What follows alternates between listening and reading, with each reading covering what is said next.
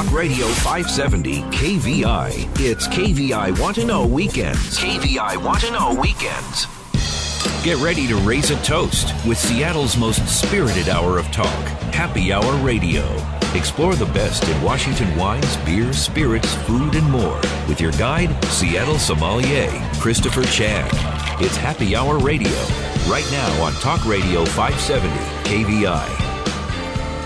Well, hello, Seattle. Hello, Puget Sound, and welcome to Happy Hour Radio. I'm your host, Christopher Chan, advanced sommelier, your weekend wine guy, and uh, your commodore of cocktails. Uh, so happy that you're joining me on this Saturday night, and I uh, hope you got something great in your glass or heading out to some cool restaurant and a bar. Um, and always be safe. Uh, I've got the pleasure of tasting some great tequilas today with uh, my new favorite people, my friends, uh, Jackie Moffat, who is a bartender extraordinaire and co-founder of Northwest Tequila and Agave Festival, and uh, the the triumvirate of bars, the owner of Nabob. Leary Traveler and Fremont Traveler is uh, Devlin McGill. He's in town, and he's also a co-founder in town. Of course, he's in town. He's in the studio, co-founder of the Northwest Tequila Festival, which is going on right now. So, um, how do I do th- two things at once? Hmm, magic of media. Uh, but hey, Jackie and Devlin, welcome back to Happy Hour. Thanks, Thanks, for having us. Thanks for having us. So last week we had a great time talking about uh, obviously the Northwest Tequila Fest, which is happening, and uh, if people are out there, you got two hours to get down there. Come on down. Yeah, come on down. You know, and uh, have some fun. It's in this at Fremont Foundry. Um, but if you miss it, put it on your calendar next year. NWTequilafest.com. Um, so Devlin, you're my tequila expert here today. Uh, tell me what right. tequilas you brought. What uh, well, styles and names? There's four tequilas in front of you, um, and they all represent. They're one example from each expression of tequila. Um, in 100% agave tequilas, there are blancos, which means it comes straight out of the stills. There's reposado, which means that it is rested in barrels for at least 60 days, but no more than a year. There's añejos, which means that it is rested in a barrel for at least a year, but no more than three years. And then there's extra añejos, which means that it's rested in a barrel for at least three years. Uh, the Blanco that we brought in today is being made by uh, Carlos Camarena, from El Tesoro Tequila, who is responsible for the big, uh, the first big uh, craft tequila boom in the U.S. in the early '90s. Um, this is a Highlands product. It comes straight out of the still, um, and it's a just a lovely blanco. Very interesting about um, obviously distillation. We're taking a mixture of uh, a fermented beverage, and we're just we're sort of um, vaporizing off the alcohol. But other way around, you're vaporizing off the water to leave a higher alcohol content. No, alcohol comes first.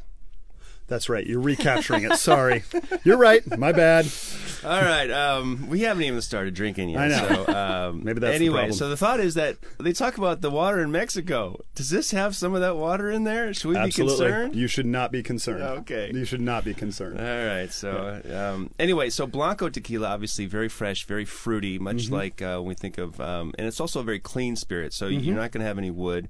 Um, but so all the flavor there is coming from the agave and the and the method of distillation, which is in a very specific specific style. It's still, they're really um, baking this agave plant to caramelize yeah. all the sugars. Then they're um, fermenting it, and then of course they're uh, distilling it. Correct. So um, blanco is really the most mixable tequila, right? Because you get uh, it's very flexible. And very Jackie, flexible. what do you like? What do you like to mix with? Uh, chips everything uh, honestly um, it, it, lends itself really well to i think like floral lots of um, fruit and floral uh, especially oh yeah i've got a whole encyclopedia here of, of cocktails. But one of my favorites is the Paloma, actually, with uh, oh, yeah. with Blanco tequila. Yeah, um, grapefruit juice, a little bit of soda.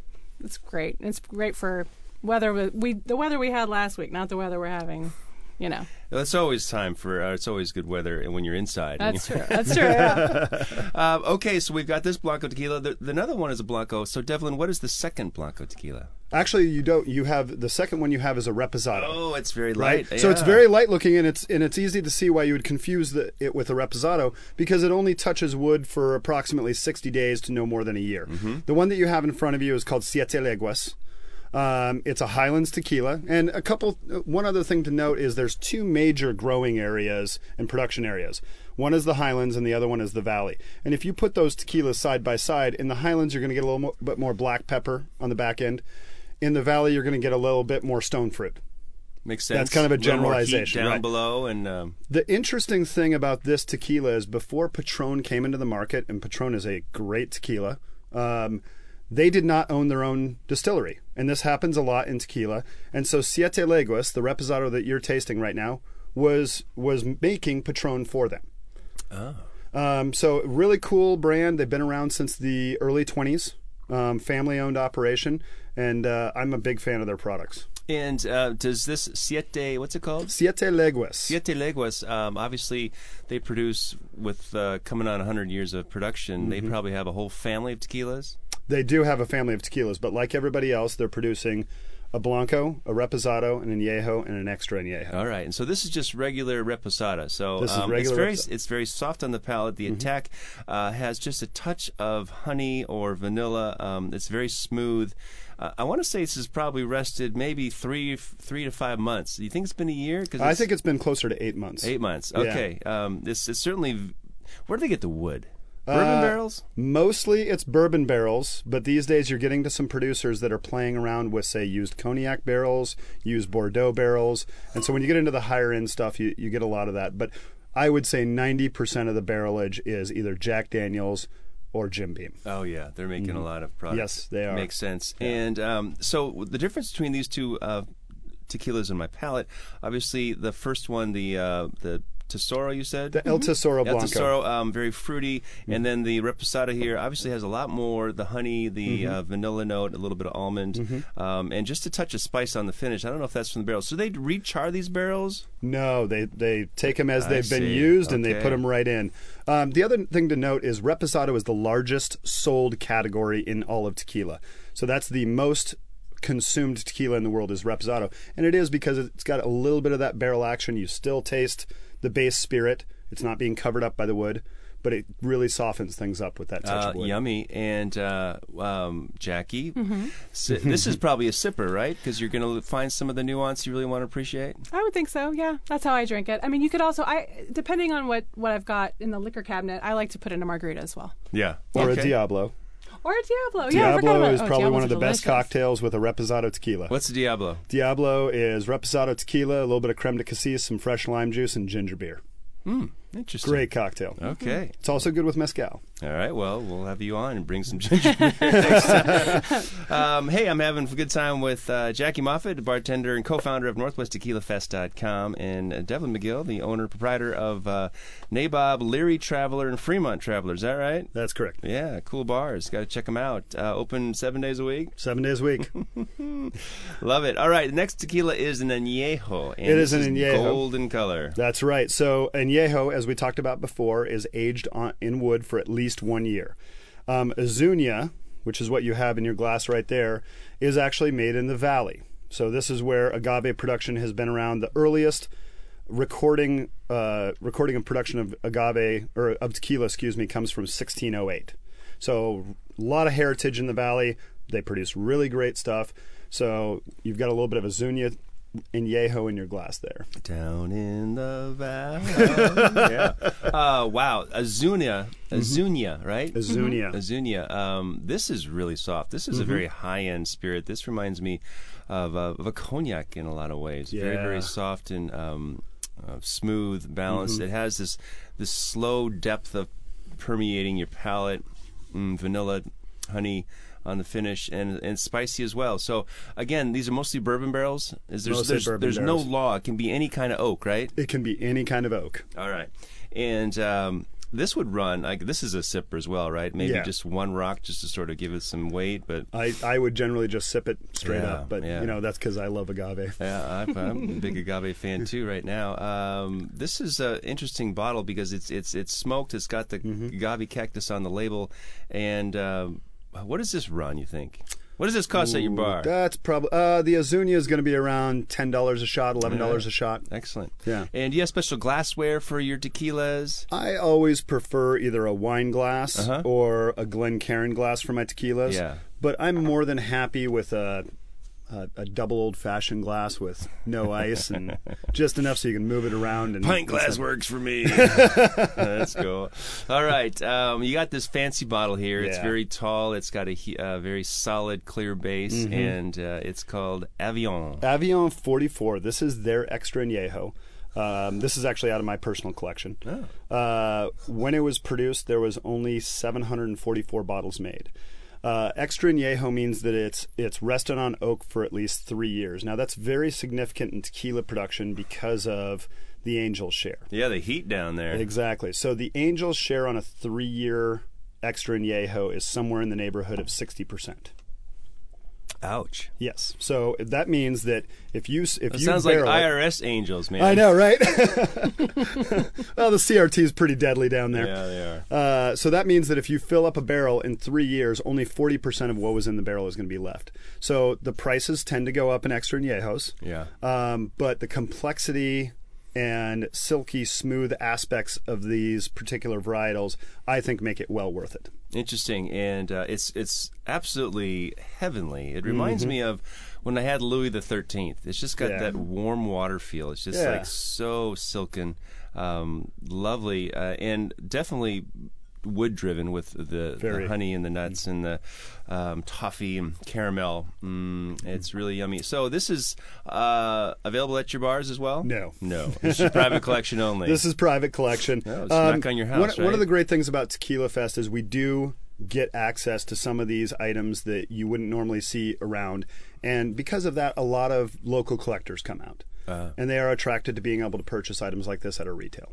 yeah, very cool. And now you be able to sell We bottles do sell bottles at retail. at the Northwest Tequila Fest. That's correct. Oh, great. Well, you got uh, about 40, an hour and 45 minutes. Come on run down, kids. Um, do you have to get a ticket to buy? You Yes, do have you to get a ticket to buy. All right. And the charity for that event? It's the Benevolent Guild Seattle. Um, I'm actually a member of the Benevolent Guild Seattle as well too. Uh, we're a, a charity that started out in 1999 as a couple of bartenders that said, "Let's give back to our local organization." So, over as, a, doing small events over the years, we've raised over three hundred thousand dollars for local King County children's charities that are boutique, high impact children's charities. That's awesome. Well, uh, congratulations. Thanks so much for helping our community uh, one beverage at a time and definitely hours at a time. So um, tell me about the bars. The, what are the themes of your bars? What's this leery traveler mean? You know that we uh, we set out a couple of years back to create great local places, just places where um, we provide a product that is great enough that you could come on a date, um, and our food program is absolutely wonderful and speaks to that. Our beverage program follows suit, um, but at the same time, you don't feel like you need to get dressed up to come out. They're a good local neighborhood gathering Seattle spot. does that anyway. I mean, Yes, yeah, yeah. Well, hey, I thought I was being revolutionary 12 years ago. Yeah, seriously. uh, so, and your bar, where's Nabob? Nabob, Nabob, is, Nabob is on uh, the east side of Lower Queen Anne on Fifth Avenue. If you know where Crow is, we're right next Oh, to yeah. Crow or Cafe Vita. it's a great cool. little strip there. We got some awesome neighbors. Sweet. Um, so, and it's just a fun place. It, it was my living Next room to for many, pizza many place, years. too. Yep. That's the Um, cute, cool little bar, too. Big Mario's. Big Mario's. Yeah, and that's right. Jeremy's. Big Jeremy's. Yeah, something like that. Looks like Jeremy. What's his name? Uh, so fun. Hey, thanks so much for showing um, uh, Jackie Moffat and Devlin McGill. Uh, you got some great tequilas. I'm so pleased that we had a chance to meet, and uh, you guys need to get back to the studio, the the Fremont Foundry, and check out the Northwest Tequila Fest. Um, you have a date for next year for that event? Not yet. but Not we yet. will very soon. nwtequilafest.com. Yep. Well, great stuff. Uh, appreciate you sharing your knowledge with tequila, and uh, let's get you on again because you had a Diablo that uh, sounds really tasty. Let's do it. All right, thanks so much. Hey, folks, uh, if you ever want to get some good tequilas, you got to check out uh, Leary Traveler, Fremont Traveler, and Nabob. Um, these are uh, really homespun local watering holes that uh, you can actually eat at means you got good food and that's the key because uh, you know you want to have some good food. We can go to the dives we find those and there's a tip those are on queen anne uh, uh, on the top of the just kidding. Hey um, but i hope you liked that segment. Um, stick around folks. We've got uh, some greece wines some wines from the greek isles coming next and right here on happy hour radio. Stick around folks. Be right back on 570 kvi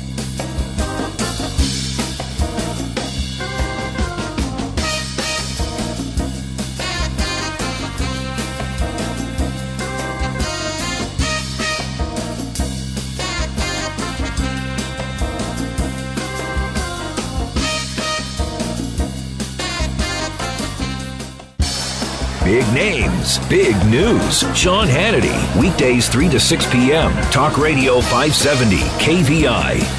It's KVI Want to Know Weekends, and you're listening to Happy Hour Radio. Now back to Seattle sommelier, Christopher Chan. Hey, folks, welcome back to Happy Hour Radio. Time for round two. Hope you got something great in your glass. And uh, whenever I have the chance, I always like to learn about new wine regions, and I hope you do too. Um, and today we've got uh, some friends from the country of Greece. Uh, the map of Greek wines is sitting before me, as are three lovely glasses of wine. Aren't I lucky? Um, I have two Greeks. Wait, a gentleman from Greece, and this is Thras Giantidis.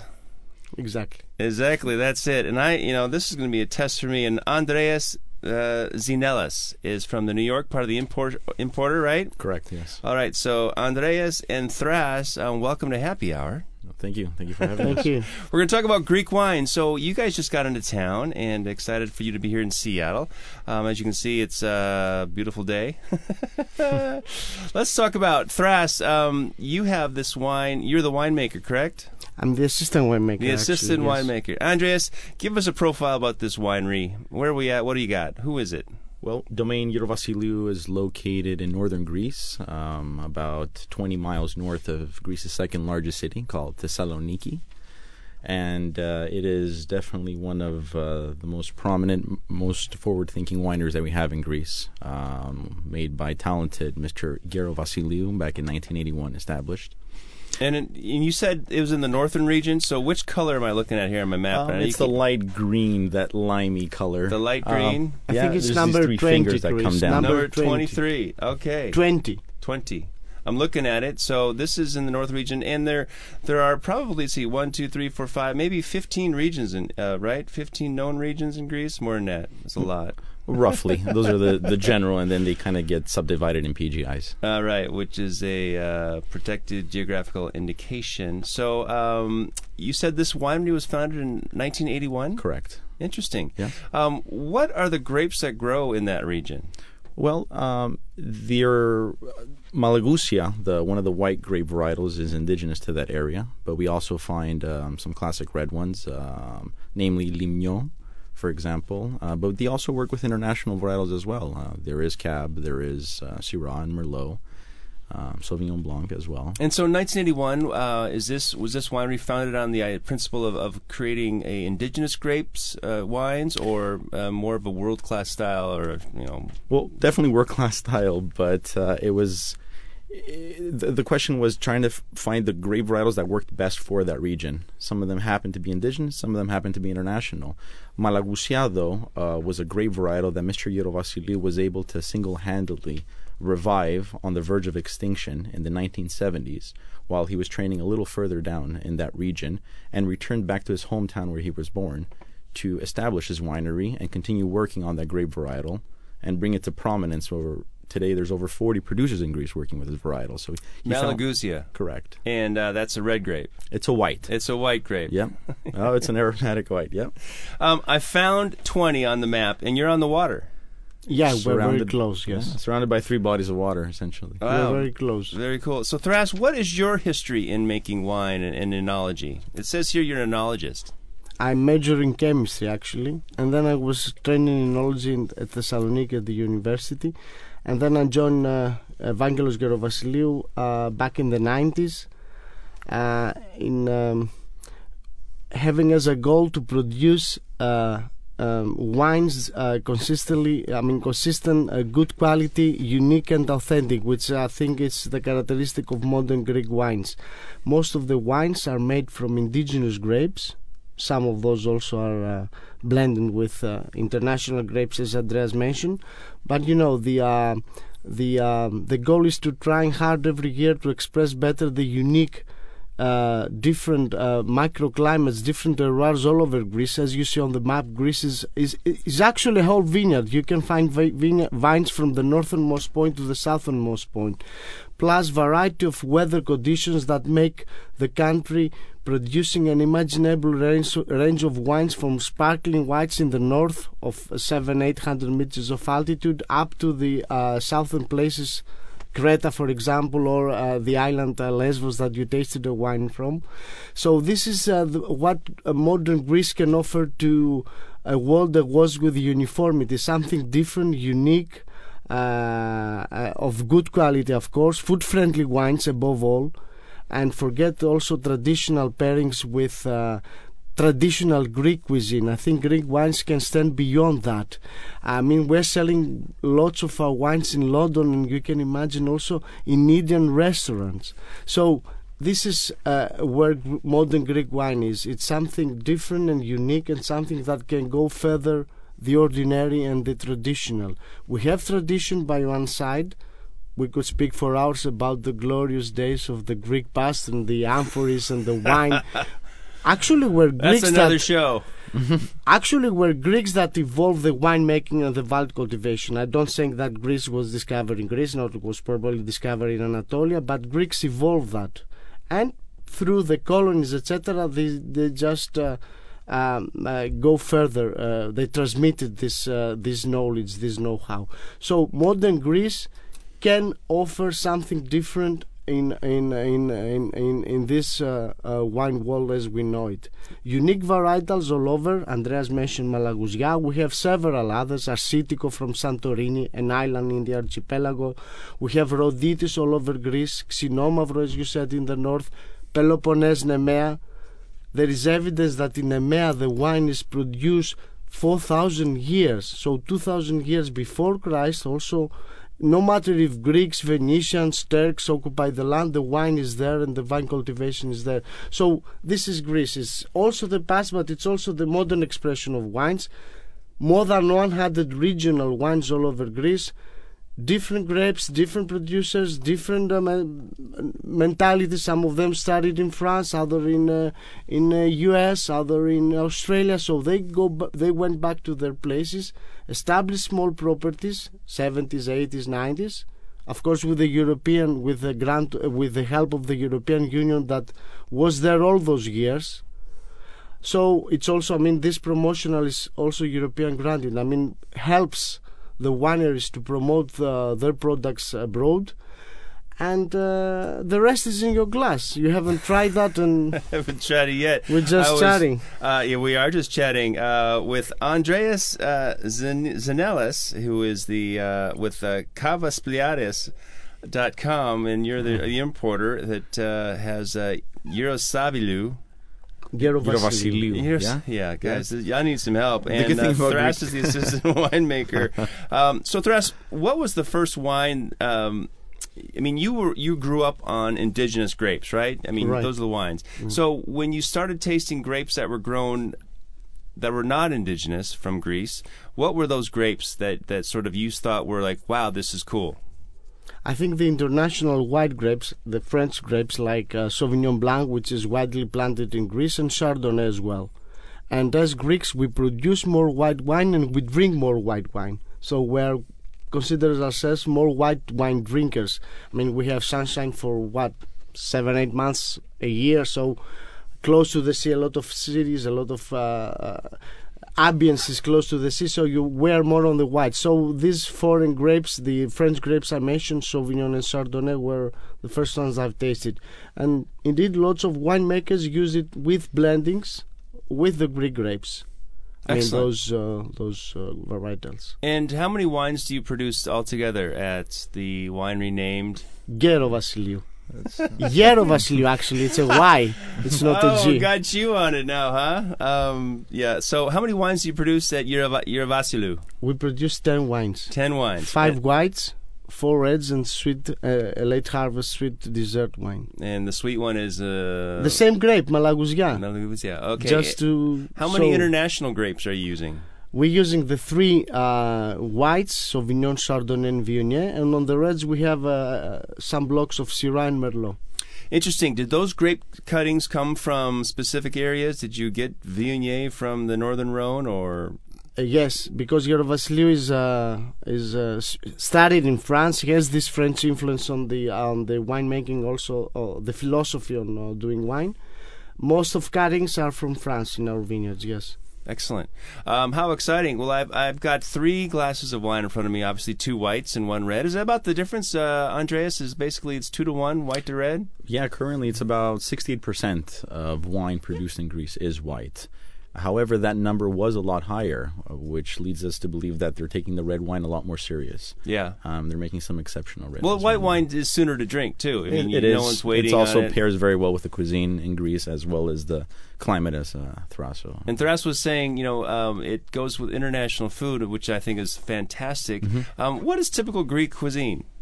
Well, definitely uh, Lamb. the C's right there. The lamb as far as a protein, uh, Okay. red meat, Red meat. um, any sort of gamey food, seafood, very, uh, very popular. All sorts, um, from flaky, grilled, baked, any way you want to prepare it. Vegetables, very common. Uh, but we also have chicken. we also have things that the rest of the world enjoys. What do they call chicken in Greek? Kotopulo. Kutopoula. yeah. All right. Is there a Colonel Kotopoula? Wait, no, that's Colonel Sanders. That's a bit different. There is a KFC though. There's a too funny. Uh, well, folks, um, I've got Andreas uh, Zinelas and Thras Yezantidis. Oh, I'm going to get that. Hey, folks, stick around. We'll be right back on Happy Hour Radio. I'm going to dive into some of these wines. Maybe they'll loosen up my tongue. So stick around and listen to 570 KVI.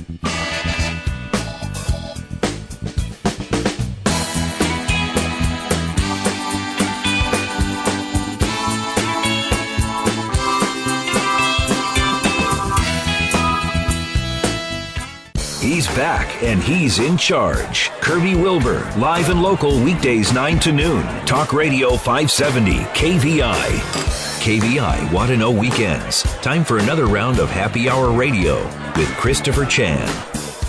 All right, it's a tongue twister Saturday night right here in studio with uh, my two new Greek friends. I've got Andreas Zinelis, who is out of New York. He's with uh, Kavaspliandius.com, the importer of uh, Euro, Eurolasivu, Eurovasilu. Oh, jeez. I'm, I'm going to get Thras Yansidis is here. He's assistant winemaker. Um, he just got off the plane from uh, New York, from Greece, and uh, he's poured me two glasses of white and a glass of red. So let's talk about the wines. Uh, we all can speak wine, right? I can't speak Greek, but I can speak wine. So what's our first white wine? The first one is the Yerovasiliou Estate White. Um, it is a blend of Assyrtiko, 50%, and Malagusia, 50%. Uh, very, very fragrant, very floral. Um, white flowers and vanilla. Apple, uh, yellow apple, pear, peach. Peach. Yeah, peach. I mean, I thought it was going to be Viognier at first, but it's, and so you said uh, Malgusia and Assyrtiko. Assyrtiko. Which one of these grapes is more aromatic? the Malagusia. Okay. And when you have the second glass, which uh, in that case it's going to be a single varietal, 100%, you'll realize that that's where all those super amped up aromatics are coming from. Yummy. So um, let me see the bottle. What's the name of the wine we're drinking? The Yerovasiliou Estate White. The State do- White. It doesn't have actually a proper name. It's uh, Ktima Yerovasiliou. Ktima is the Greek word for uh, Domain. estate. Yerovasiliou, the last name of the producer. Epanomi is the region where this wine is produced, which is in the northern Greece. hmm And uh, you have some uh, suppliers here. You have some retail shops that uh, are purveying uh, these wines that you can list. Well, we just got into uh, the Washington market. Um, we we have a, a distributor, uh, Vinea Imports, at the moment, and uh, we're actually enjoying a, a wine dinner this evening. Our first contact with the Seattle market, so we're looking forward to it. All right. Well, I'll look for you on the shelves. And uh, Yeravasulu. Right. Woohoo! See, a glass done. of sip of wine did it. Had to take the pressure off. Um, and again, so this is a Malagusia in Assyrtiko. Uh, it's a blend of 50-50. I get uh, it's mostly stainless steel, but is there a little bit of neutral oak on this? I think it's 100. It's no, it is 100 stainless steel. The second one we're gonna try is uh, it has a little bit of, of oak fermentation. Okay, and um, when you when you obviously northern hemisphere, very warm. What month are you are you harvesting the grapes typically? Traditionally in Greece, harvest can begin from uh, in the northern regions. Uh, practically, they start from the south. It could be something early August, and some uh, northern regions they can go up to November. this is because of the variation of the uh, weather. In our area, it's a relatively hot area. We normally start harvest uh, after the 15th of August, so between 15 and, and 30 of August, the second fortnight of August. We start with the whites, and we end up with the reds in uh, mid of September. Interesting. When you say August 15th, it makes me think that there's a, um, a regulatory d- decree. Is the, Do they say when harvest happens for some of these? Uh, It can happen earlier, it can happen later. It depends on the weather conditions. But traditionally, in other areas, they just uh, wanted to make uh, a feast of the uh, of the uh, Mary, and um, they started Oh, after Feast the feast. Yes, but normally hey, we need wine. nor- normally now it has to do with the weather conditions. I, I mean, I know that in Santorini, two years ago they they ha- they started the harvest in in end of July. wow. In Ma- Yeah, it's and baking. that things also mean means a shorter period. I mean, also the the bud burst starts earlier. It Right. doesn't mean that uh, you have to pick up. And another thing which is evident in these uh, areas, also in the northern, in the southern part of Europe, is high amount of alcohol. So the grapes are maturing very well. Yeah, so you get obviously lots of Brix, lots of sugar. Um, what is the vine training like? Are these basket or The crown? trellis, trellis, Trellis. double, yes, Oh, double cordon. yes, Interesting. double, double rayat and, uh, and Double some Guyot okay. we have. Yes, normal. Let's So they're low to the ground typically. In in other areas where are traditionally cultivated, they have the goblet Yeah. type, which means. But normally, who plants now, he, he's trying to do very. Uh, uh, you know, they want the fruit zone. exactly, I get it. Yeah, exactly, exactly. All Sun right. exposure we have, so the rest is. And um, so you're you're imported into New York, and uh, what would this bottle run? Uh, Eighteen bucks, twenty two. On the retail shelf is about 22. Yummy. I like this temperature too. Um, nice bright acidity. Again, that peach and floral, even a little bit of orange is coming out. Um, lovely. It's a 2014. Um, next wine we have is also a white wine. What's this one called? Uh, this is the single varietal Malagousia. It is, uh, as Traso mentioned, partially barrel fermented, but no further aging, so it does have a little bit more of a luscious mouthfeel. And um, all the wines too from Mr. Yerovasiliou is worth noting is everything is estate grown, estate produced, estate bottled. Everything comes from the property itself. Now, was this an estate that was uh, purchased by the owner, or they planted from from 1981? So these vines are just uh, 35 years old now. Correct. That's Okay. the, The older maximum, the oldest ones. Yes, and then just started or basically adding parcel by parcel Mm-hmm. until And so, um, obviously, you have a, whole, a brand new winemaking facility. It's everything stainless steel, temperature It's, you can imagine the winery has not also winemaking facilities, but also a small cafeteria like a restaurant to pair food with wine. We have a wine museum within the winery. More than 2,500 pieces of corkscrews, wine-related items, items, traditional things related to wine. Yerovasiliou has a passion to wine, so we have visitors and guests all the days. I mean, you, it's it's a whole thing. As uh, I, I was looking uh, the other day uh, a football match with a famous uh, football team from uh, Spain. the logo is Más que un club. Más que un club. It's Barcelona. So I would say in our case more than wine. We have also things related to wine. As I said, tradition is Yeah, all culture. over Greece. So you can visit museum, you can do the vineyards, you can do relax and have a, a glass of wine paired with some, uh, uh, especially uh, dishes that are paired with the wines. I mean, we do educational uh, classes, we do events of the winery. So lots of things uh, based on wine. All right, let's put it out there for so everyone uh, for the website. Check it out. It's uh, G E R O and then Vassiliou V A S S I L I O U. So Yerovasiliou dot gr is uh, so that means you're going to um, a website in Greece. Uh, Yi is pronounced G, or G is pronounced Yi. Uh, Yerovasiliou, and uh, I love this. Uh, um, say the grape again. Malagousia. Malagousia, and that's uh, um, uh, delicious white grape. The acid is nice and bright, and it, it, you have some texture here with that oak, um, the barrel fermentation. Um, but there's no malo, right?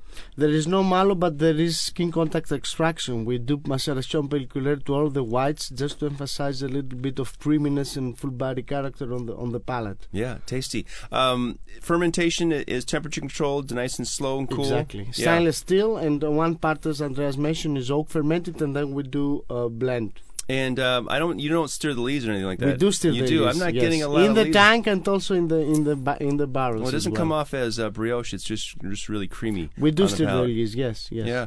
Um, and production here. How many? You, you said you're making about ten different wines. For the Malagusiao, we're looking around 80,000 bottles annually. Wow, for that that one. Mm-hmm. So, how many acres or hectares do you have? Uh, 63? 63 at the moment. Oh, So how he many, empl- started how many uh, employees then? More than 25. More than twenty-five. Regular plus plus uh, seasonal workers. Yeah, wow, fantastic.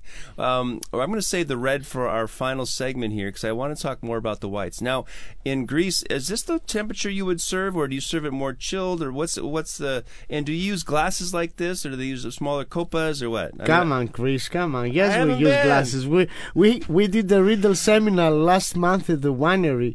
Uh, the Riedel, uh, I mean the uh, the uh, Maximilian from from or Riedel. George? No, Maximilian visited us a, f- a few years ago. He came actually the sales responsible for sales for South Europe, and he did a class, a workshop actually, the importance of the wine glass in in, in the wine. So yes, we do have.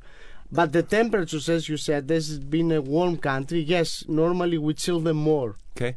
Because as as they go out, they just uh, get warm. I just uh, haven't been to Greek uh, to Greece, and so I, I That don't, will be a I good opportunity what, to I- discover I Greece definitely want to take it. It's an open invitation to you for the museum and the Thank you. winery. Be our guest. Oh, fantastic! And um, I'm sure it's. Uh, I'll dig the food. I love seafood and lamb. And you're doing that dinner tonight, of Mm-hmm. all places. It's at a Greek restaurant. Yeah, it's at Omega, Ouzeri. It's over on 14th and Oh Pine. yeah, It's yeah. a great restaurant. It's a great Highly restaurant. recommend it. Been around a long time. It's a long family, I believe. They've Mm-hmm. been here. They've had a couple of them. Um, it was also known as the, the most interesting building. They used to be at a Greek restaurant in that really funky building down on Mercer, if you remember it, old school. Anyway, I'm dating myself, but uh, hey, uh, we've got uh, a fantastic red wine. Let's tease it. What's the, what? Are you, what are you try? So the red wine that you have is called Avaton. Avaton. and it's a word that means inaccessible, impossible to reach. And the reason behind that is that it's comprised from three indigenous Greek grape varietals: Limnio, Mavrotragano, and Mavroudi. That's it, folks. Stick around. We'll be jumping into that when we come back on 570 KVI.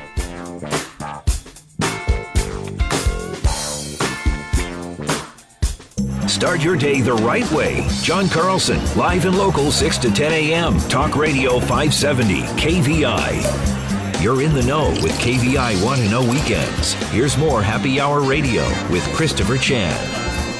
All right, folks, welcome back to Happy Hour Radio. Time for round four. Hope you got something great in your glass or off to uh, perhaps some Greek food tonight. Uh, I've got two Greek gentlemen in the studio and uh, a lovely uh, Quebecois on my right. Uh, we got Andreas uh, Zinelis, who is the importer for, um, here we go, Yerovasiliou Winery from Greece, from the northern region. I did it. And uh, we have Thras.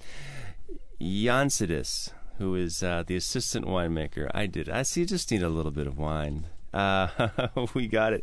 So we're talking about this red wine, and you teased us on these three indigenous grape varietals. They were called Limnio, Limnio, Mavroudi, Mavroudi. and Mavrotragano. Yeah, those sound like my, my cousins. those like names.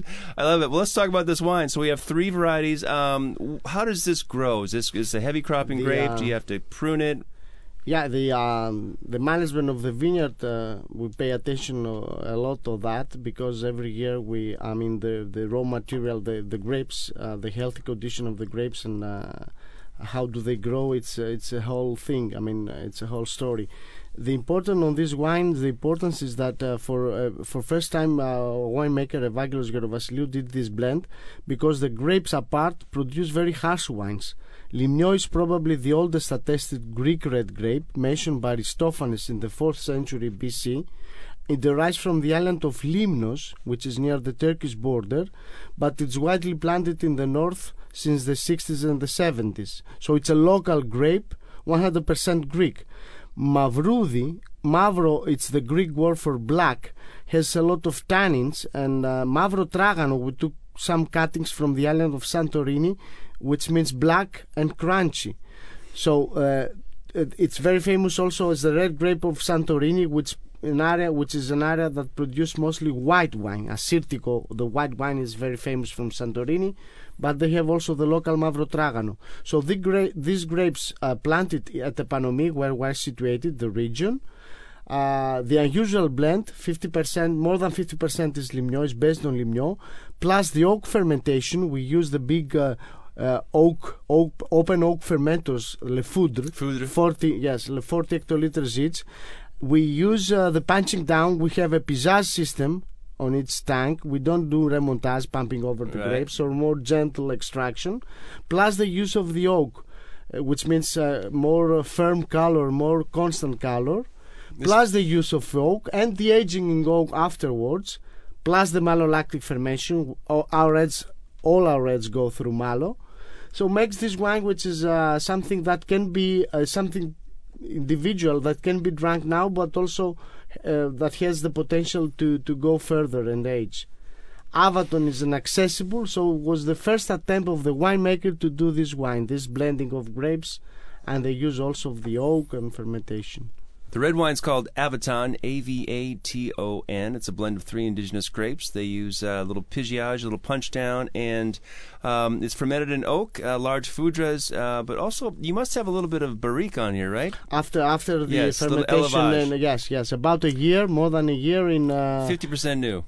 Mm, mostly new. Mo- uh, Mostly some new. season, some season. Medium toast, yeah. medium toast French oak. Um, it's a definitely a, uh, a New World style wine um, with uh, Old World grapes. Uh, very well done. Uh, this would be in that forty-five dollar range, or is this something kind of a deal? Mm, this is around 52, 54. Yeah, okay, Yeah, that's what I thought. more. I can taste it. Yeah. uh, my palate is really expensive, but I love these white wines. I think you know um, when I tell my listeners out there, hey everybody, uh, don't be afraid of Greek wines. Uh, the names are strange. You, you you'll struggle pronouncing it, but really, what's inside? If they made it this far, they're likely to be very good. And if they made it to Seattle, I don't know anyone who's carrying Greek wines that doesn't dig it. Either it's going to be rustic, but I haven't had a rustic wine in a long time, and so these are nice and polished, uh, fresh, fruit-driven, um, balanced, great acidity, t- soft tannin, everything you want in a refreshing wine. And um, gosh, I, I think it's it. If you ever this summer, we'll have another great summer, Seattle. You got to pull some Greek wines. I'm going to do that, and I'll talk about it. Um, website again. Yerovasiliou.gr, G E R A V A S S I L L I O U dot gr. That's it. So we can find all the information. Plus, um, check out uh, the website New Greek Wine, no, newwinesofgreece.com. Uh, very cool map, um, very uh, interactive. You can see all the little places, there, well, all the little spots they make wine. Um, gentlemen, thank you so much for joining me on Thank Happy you for Hour having Radio. us. Thank you for having us. Ah, what a pleasure. How do you say thank you in Greece? Ευχαριστώ. Yeah, exactly. Hope you had a good time on the show, You're folks. welcome. Yeah, that's it. And uh, I love it. Uh, if you ever miss a show, happyhourradio.net. And um, I'll see you uh, out and about with Coral Wines. Uh, our rosé is selling great. I hope you get some. And check out the Greek wines. And of course, remember, folks, life is always better with a designated driver.